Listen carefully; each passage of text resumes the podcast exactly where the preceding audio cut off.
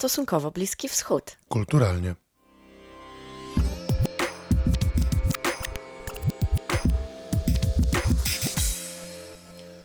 Cześć, witajcie w kolejnym odcinku naszej kulturalnej serii. Jest pierwszy czwartek stycznia, więc przyszliśmy do Was z kolejnym stosunkowo Bliski Wschód kulturalnie i będziemy mówić o tych dziełach sztuki, e, dziełach kultury, które urzekły nas w grudniu. Dziełach sztuki, to brzmi dumnie, podoba mi się. Tak, e, dziełach sztuki, tekstach kultury.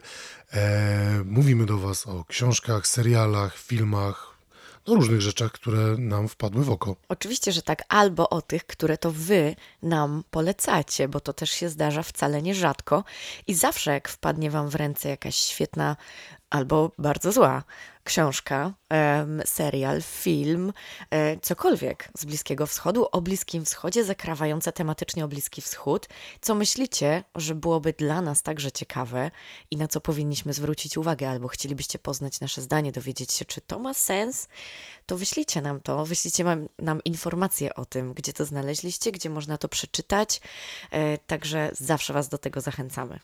Dzisiaj mamy taki przypadek, że mamy książkę, która właśnie została nam polecona przez e, czytelnika. I to właśnie od tej pozycji dzisiaj zaczniemy, czyli chyba od książki, która jest jedyną taką bardzo poważną sprawą w tym kulturowym odcinku podcastu. E, Kuba, powiedz, e, co przeczytałeś na dzisiaj? Tak, mam tutaj w ręku Ropę i krew Bradley'a Hope'a i Justina Sheka, książkę, która ukazała się nakładem wydawnictwa SQN i jest to książka o Mohamedzie ibn Salmanie. Tak, oczywiście bardzo dziękujemy wydawnictwu, które się z nami podzieliło egzemplarzem. Em, No i mm, przedstaw nam swoją recenzję. Co myślisz o tej książce? W ogóle, co to jest za rodzaj literatury? O, może tak. Jest to mm, książka dziennikarska, książka reportażowa, która opowiada o, o tym, jak wygląda walka o władzę w Arabii Saudyjskiej. Jest to bardzo ciekawe, bo e, już początek, już sama okładka nam trochę sugeruje, że, że będzie się dużo działo. Mamy tutaj- Okładka to sugeruje, że będzie się lała krew. Tak, no i tytuł Zresztą ta tytułowa. To sugeruje, tak? Ropa i krew. E, I książka opowiada o tym, w jaki sposób do władzy doszedł Mohammed ibn Salman e, w Arabii Saudyjskiej. No bo to nie jest takie proste. Dowiadujemy się dużo o tym, jak powinna wyglądać w założeniu sukcesja w Arabii Saudyjskiej. Jak wyglądała historycznie w czasach założyciela królestwa, czyli Ibn Sauda, a jak wygląda dzisiaj. E, Tego wszystkiego dowiadujemy się z tej książki i dowiadujemy się też, jakie są ambicje młodego księcia Ibn Salmana. No właśnie, bo to są takie informacje, które mogłyby się na pierwszy rzut oka wydawać, że to takie suche fakty, prawda? Na czym polega sukcesja w danym kraju. Nie brzmi porywająco, ale wciąż to jest napisane w taki sposób, że to się czyta bardzo ciekawie, prawda? Na tej okładce jest takie, takie hasło, że polityka może być bardziej fascynująca niż gra o tron. I ta książka właściwie jest dowodem na to, bo rzeczywiście wiele się dzieje tutaj. Yy, wiem, że ty nie oglądałaś gry o tron, ani nie czytałaś, ale Tak, być może wywoła to właśnie jakiś wstrząs w naszych słuchaczach, ale nie, nie czytałam ani nie oglądałam, em, ale też rozumiem fenomen i znaczy wiem jakiej był skali, więc jeżeli takie coś e, ta tylna okładka mówi, to rozumiem, że to rzeczywiście są duże słowa.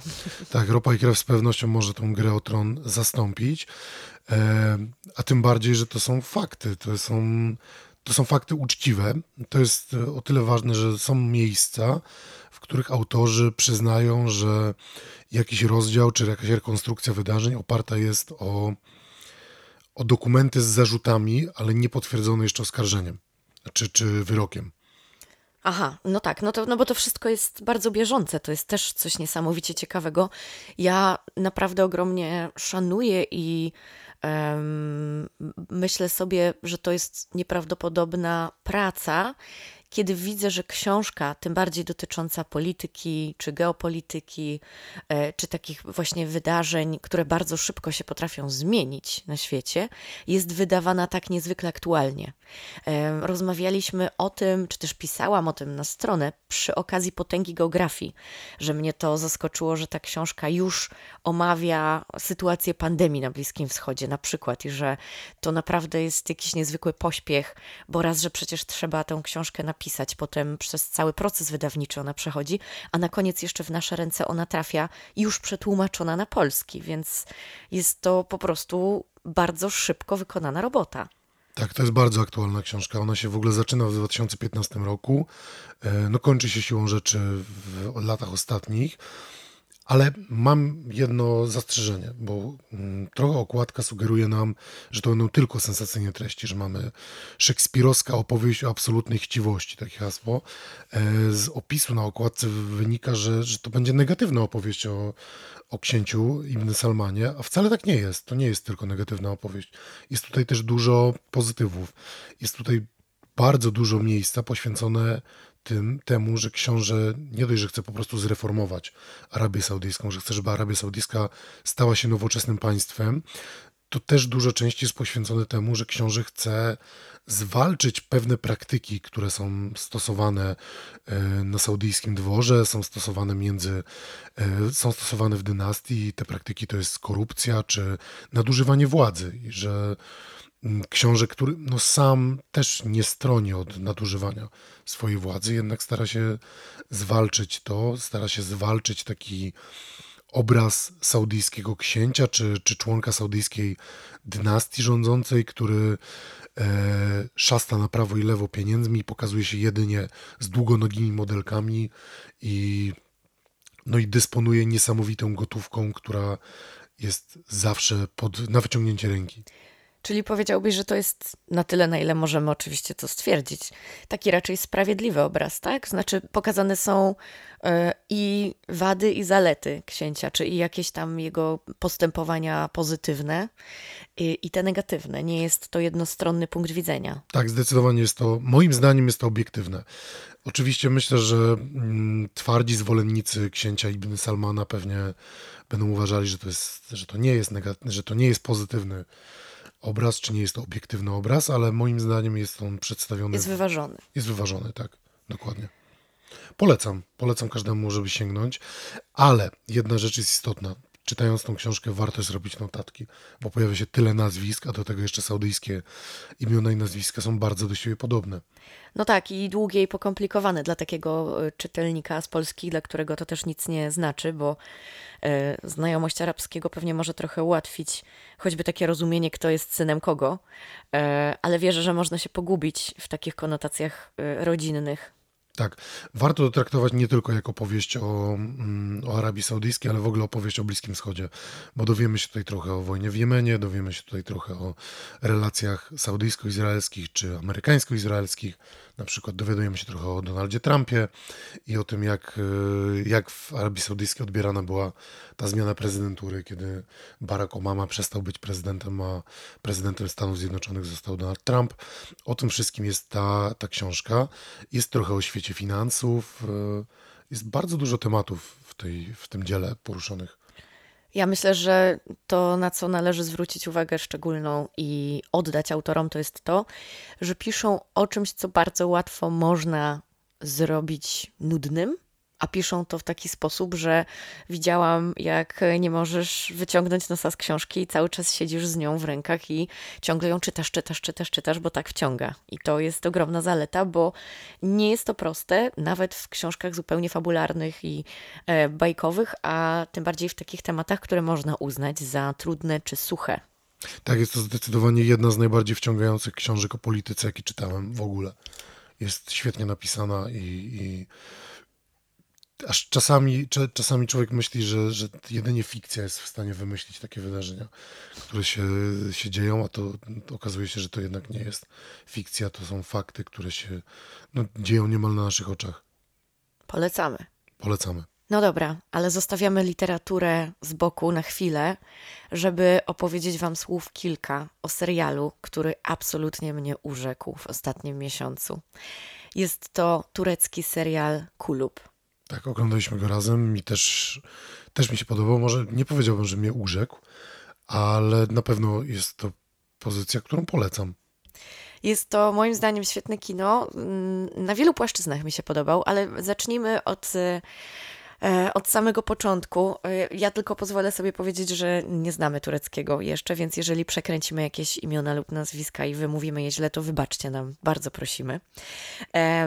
Jest to serial dostępny na platformie Netflix, który e, miał swoją premierę 5 listopada zeszłego roku, ale w sposób taki nietuzinkowy, bo 5 listopada wyszła pierwsza połowa pierwszego sezonu, czyli pięć odcinków a dokładnie, przepraszam, sześć odcinków, a drugie sześć e, ma swoją premierę dokładnie w dzień premiery odcinka tego podcastu, czyli właśnie 6 stycznia. I już nie mogę się doczekać, kiedy obejrzymy to drugie pół i dowiemy się, jak się ta historia skończy. Tak, jeszcze nie, jeszcze nie oglądaliśmy. Siłą rzeczy dowiedzieliśmy się o tym też było, nie było dzisiaj, w momencie, w którym nagrywamy te słowa, to właśnie się dowiedzieliśmy, że wyszły kolejne odcinki i ja jestem trochę podekscytowany też tym, że, że, że jeszcze będziemy oglądać ten serial, że, że to nie jest e, koniec naszej przygody z bohaterami, o których będziemy do Was zaraz mówić. Ja się cieszę przede wszystkim z tego powodu, że mój największy zarzut dotyczący e, tego serialu, jaki miałam, to było to, że mm, sezon się skończył, urwał się i, i bałam się tego, że on nie jest z góry zaplanowany na daną liczbę odcinków, tylko że wypuścili um, część i sprawdzają, czy, jak to się brzydko mówi, zażre, czyli czy ludziom się spodoba, a potem będą dopisywać i wymyślać kolejne wątki, i to wtedy zawsze się źle kończy, moim zdaniem, bo wtedy każdy kolejny sezon jest coraz gorszy. E, a fajne są te seriale, gdzie widać było, że to jest od początku do końca z góry przemyślane, rozplanowane i ta historia jest skończona, a potem dopiero się to tnie na jakieś tam sezony, e, żeby ludziom to pokazać w sposób odpowiedni. Więc cieszę się, że y, klub należy do tej drugiej grupy, a nie do tej y, pierwszej i że to nie są jakieś na szybko szyte wątki, sklejane historie, tylko że to rzeczywiście będzie miało sens. No dobra, to powiedzmy może o czym to jest, bo sam tytułowy klub jest w pewnym sensie bohaterem tego, tej, tej opowieści. Bohaterów jest oczywiście więcej, no ale jednym z nich jest klub, klub. muzyczny Klub, Klub stanowi taki, y, takie epicentrum chyba wszystkich wydarzeń, taką oś tego wszystkiego. Serial um, toczy Dzieje się, się zaraz po wojnie. w latach 50. E, zeszłego stulecia w Turcji e, w środowisku tureckich Żydów. E, jest to bardzo ciekawe, też na takiej płaszczyźnie językowej, e, bo można zobaczyć, jak turecki miesza się z hebrajskim, jak w języku tureckim Żydzi modlą się po hebrajsku, jak mieszają ze sobą hebrajskie i tureckie słowa, jak ten język brzmi w ich wykonaniu. Czytałam nawet, że jest to jakaś taka turecka forma ladino w pewnym sensie, czyli jakby e, języka żydowskiego właśnie żydowskich Turków, którą wytworzyli jako społeczność przez lata i w której e, ze sobą rozmawiają. Bardzo fajnie się tego słucha, mimo że nawet znając w jakimś stopniu hebrajski, nic się nie da zrozumieć. Jeśli, będzie, jeśli macie oczywiście jakieś informacje na temat języka tureckiego albo e, tureckiej społeczności żydowskiej, to piszcie do nas, bardzo chętnie się czegoś dowiemy. To znaczy tego tureckiego oczywiście Żydów, nie, nie tureckiego w ogóle. Tak, tak, ale tureckiego w ogóle, jeżeli słuchacie tego serialu, jesteście w stanie potwierdzić to, co udało nam się wyresearchować, to oczywiście piszcie do nas. E, mi się podoba też to, że on w pewnym momencie, w pewnym momencie przestaje być opowieścią o tureckich Żydach. On staje się opowieścią o w ogóle o mniejszościach w Turcji. Y, tak, to prawda. Y, I właściwie takim punktem wyjścia do tego jest główna bohaterka, więc powiedzmy o niej coś więcej. Y, poznajemy Matildę w takim bardzo wyjątkowym momencie jej życia, kiedy właściwie wszystko się przewraca do góry nogami. Zaczyna się od tego, że ona wychodzi z więzienia wskutek amnestii, ale my nie wiemy tak naprawdę na początku, dlaczego ona w ogóle w tym więzieniu była. E, I to jest dla nas zagadka. Przez... I ta tajemnica jest odkrywana tak kroczek po kroczku, co się stało. Najpierw co się stało, a potem um, jakie były um, przyczyny, jak doszło do tego um, przestępstwa, którego dokonała Matilda. Tak. I ona wychodzi i ona mm, ma się udać początkowo do Izraela, ale więcej chyba nie będziemy zdradzać, bo to już będzie za dużo spoilerów. W każdym razie większość akcji serialu toczy się dookoła postaci pana Selima Songyra. I Selim jest piosenkarzem i on ma wizję mm, Właściwie tak, nowego sposobu występowania, zupełnie tak. kompletnego przereformowania sceny tureckiej. Tak, on chce całkowicie zmienić oblicze tureckiej rozrywki i przedstawia to właścicielowi pewnego klubu w Stambule i wspólnie razem postanawiają, że postawią na to i będą, no, będą współpracować. Tak, y, Selim jest gwiazdą y, śpiewającą w klubie. Matilda, tak się toczą te wszystkie pogmatwane losy, jest jego właściwie taką osobistą asystentką w tym klubie i pomaga mu przy występach. Jest to zupełnie nowy rodzaj sztuki, e, nowa, nowy, no, nowy rodzaj występów przede wszystkim i tylko tyle chyba Wam zdradzę. Po raz pierwszy chyba to mężczyzna śpiewa na scenie w klubie, a nie kobieta, więc to już jest pierwsza wielka nowość. Tak, to też jest oburzenie. się to wiąże, tak, i wielka kontrowersja.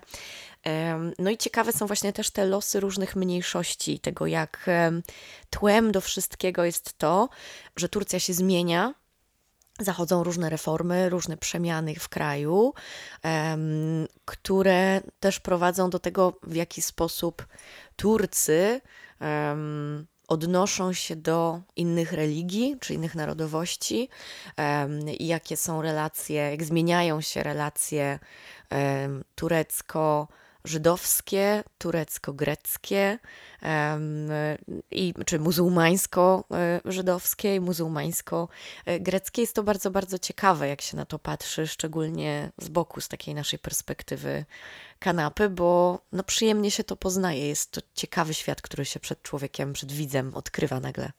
No i oczywiście jest bardzo istotnym elementem tego serialu jest muzyka muzyka, y, bo mamy muzykę tła, ale mamy też muzykę, która mm, pojawia się na scenie. Kiedy Selim wychodzi na scenę, wraz z nim na scenę wychodzi muzyka i ona jest świetna, jest świetnie, świetnie się tego słucha. Y, nie wiemy oczywiście, czy, on, czy to jest muzyka, która do końca odpowiada temu, jak, y, jak powinna brzmieć muzyka z, da, z danej epoki w Turcji, ale jest przekonująca jak najbardziej. E, i jest na tyle przekonująca, że dodaliśmy ją do naszej playlisty w Spotify. Tak, chciałam o tym właśnie powiedzieć, że być może e, jeszcze nie wszyscy wiecie, a też chyba w podcaście o tym nie mówiliśmy. Na Spotify jest nasza bliskowschodnia playlista z muzyką, e, którą Wam polecamy, którą lubimy. E, możecie sobie jej posłuchać. Ona ma już chyba ponad 4 godziny, jest dosyć solidną playlistą. Jest tam trochę kawałków weselszych, bardziej imprezowych, trochę więcej, trochę też takich pościelowych, nazwijmy to, spokojnych, możecie znaleźć tę playlistę w naszych zapisanych stories na Instagramie. Jak sobie przeskrolujecie przez stories, jest taki, który nazywa się playlista. Jak do niego wejdziecie, to tam macie wszystkie odnośniki. Możecie w bardzo łatwy sposób sobie kliknąć, wejść na Spotify i sobie ją dodać do ulubionych, zapisać, posłuchać. Słyszeliśmy od kilkorga z Was, że Dobrze się do niej na przykład jeździ na rolkach, także polecamy e, także do sportów. Tak, no a tak już podsumowując, czy polecasz? Klub? Ja jeszcze dwie rzeczy chciałam powiedzieć, zanim, zanim podsumujemy. Um, chciałam jeszcze powiedzieć o tym, że bardzo, ale to bardzo w serialu Klub podobają mi się zdjęcia są bardzo ładne, są naprawdę. Um, jest to bardzo estetyczny serial i niesamowicie takie estetyczne doznanie, jak się go ogląda. E, I druga sprawa to są stroje.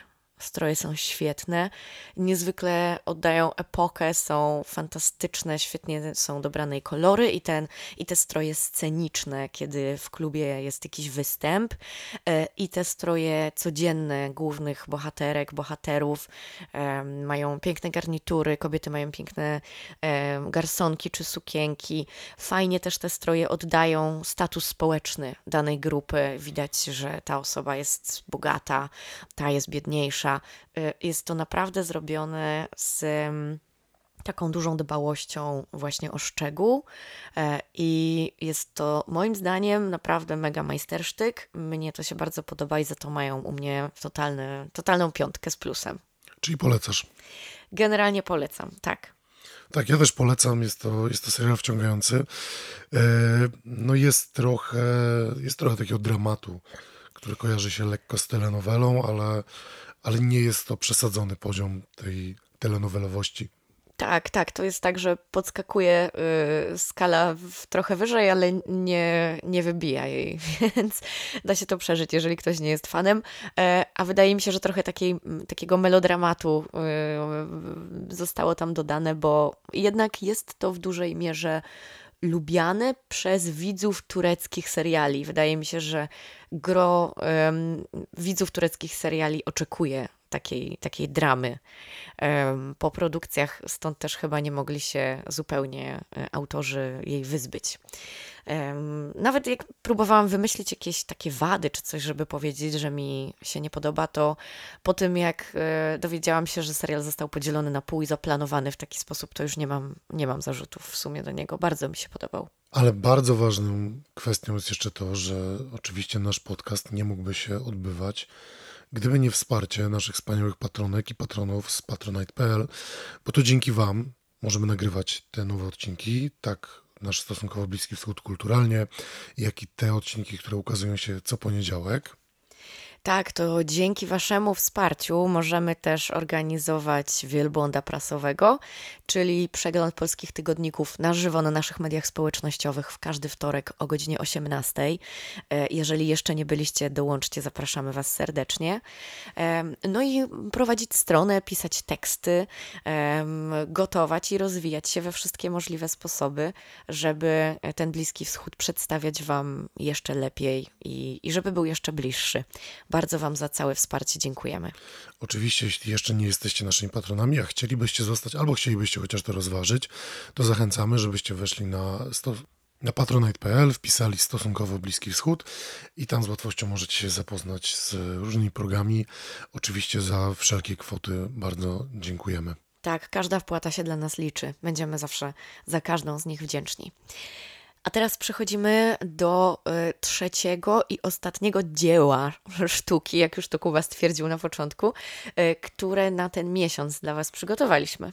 Tak, i tutaj mamy zarówno literaturę, jak i rysunek. Tak, bo jest to komiks. Jest to komiks, y, który um, jest absolutnie świetny. Nazywa się Kotrabina um, i e, jest to komiks autorstwa e, Joana Sfara, e, francuskiego Żyda, rysownika, e, który również e, stworzył w 2011 roku film animowany pod tym samym tytułem, który przedstawia wydarzenia z komiksu.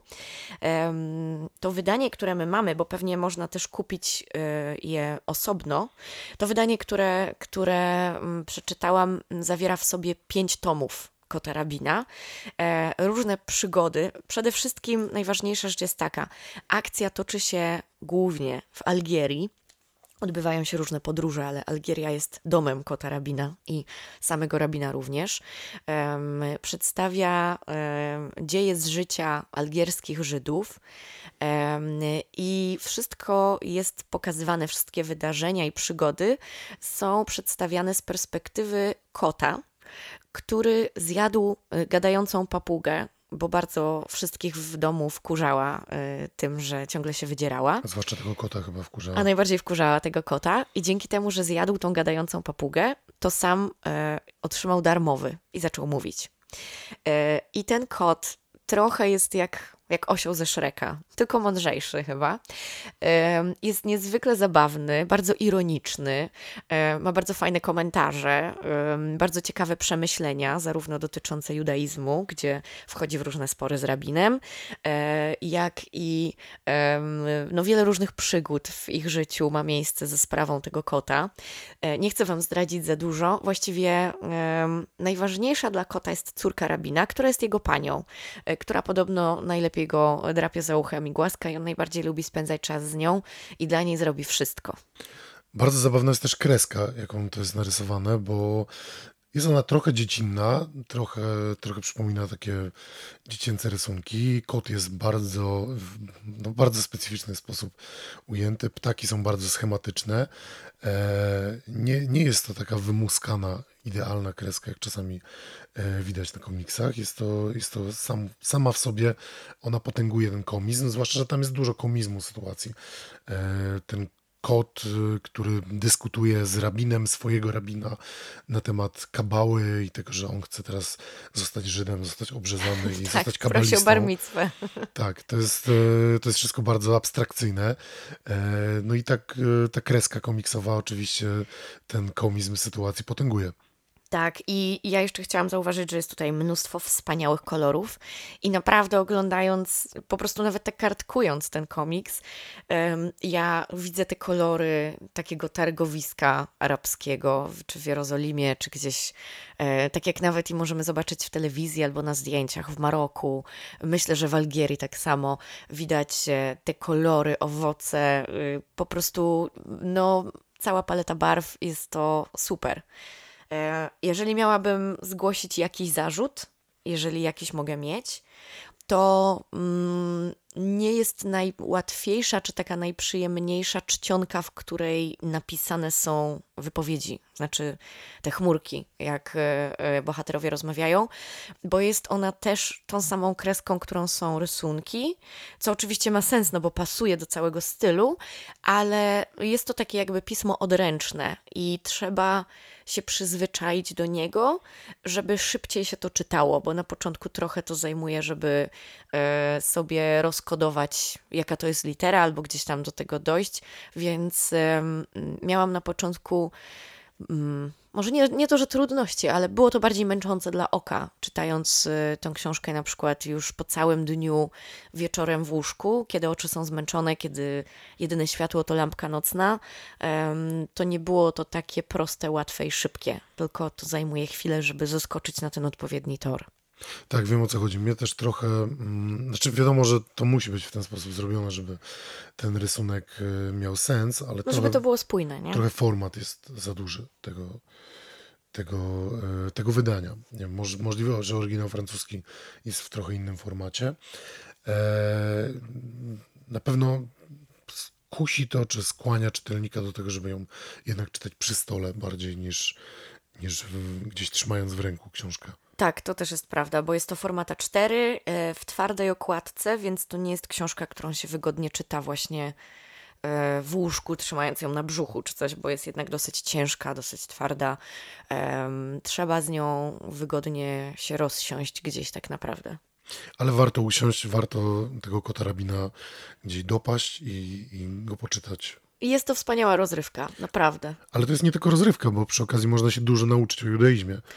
Jakby... I o judaizmie, i o Algierii, tak. i, i o tym, jak wyglądają realia życia e, w takim e, kraju. Właściwie, właściwie teraz mi to przyszło do głowy, że to znowu mniejszości, że y, trochę ten odcinek zdominowały mniejszości, jak nie w Turcji, a właściwie to mniejszość żydowska, zarówno w Turcji, jak i tutaj w Algierii. Tak. Czy w ropie i krwi e, jest coś o mniejszości żydowskiej w Arabii Saudyjskiej? Są mniejszości, są, pojawiają się mniejszości, ale nie, nie, nie żydowska. Akurat pojawia się mniejszość szyicka w Arabii Saudyjskiej. No właśnie, także e, odcinek wyszedł chcąc, nie chcąc trochę o mniejszościach. Można się no z każdej tej... Um, z, z, każdego tego tytułu, który y, tutaj omawiamy, można się czegoś nauczyć zdecydowanie. Można poszerzyć swoje horyzonty i można się dobrze przy tym bawić. Na pewno mogę to powiedzieć o serialu e, i o kocie Rabina. Mm, no, Ropa i krew to trochę y, inna narracja, nie jest to rozrywka, natomiast też na pewno wciąga. Tak, zdecydowanie. I to już wszystko, co mamy dla Was przygotowane na ten odcinek. Pamiętajcie, że możecie do nas pisać ze swoimi polecajkami, e, ze swoimi uwagami na kontakt małpa stosunkowo bliski wschód.pl, ale nie tylko. Możecie też do nas pisać przez media społecznościowe, oczywiście. No i nie zapomnijcie o naszej playliście na Spotify. Zajrzyjcie tam koniecznie. Gdybyście mieli jakieś trudności ze znalezieniem jej, też oczywiście możecie się do nas zgłosić. No i mamy jeszcze taką prośbę na koniec, bo Spotify udostępnił teraz możliwość e, oceniania podcastów, wystawiania jakiejś formy recenzji im. Bardzo Was zachęcamy do tego, żeby taką recenzję nam wystawić. Będziemy bardzo, bardzo wdzięczni za to. Tak. I w tej formie podcastowej, stosunkowo bliski wschód kulturalnie, słyszymy się oczywiście w pierwszy czwartek lutego, a w podcaście słyszymy się już w poniedziałek. Do usłyszenia. Do usłyszenia.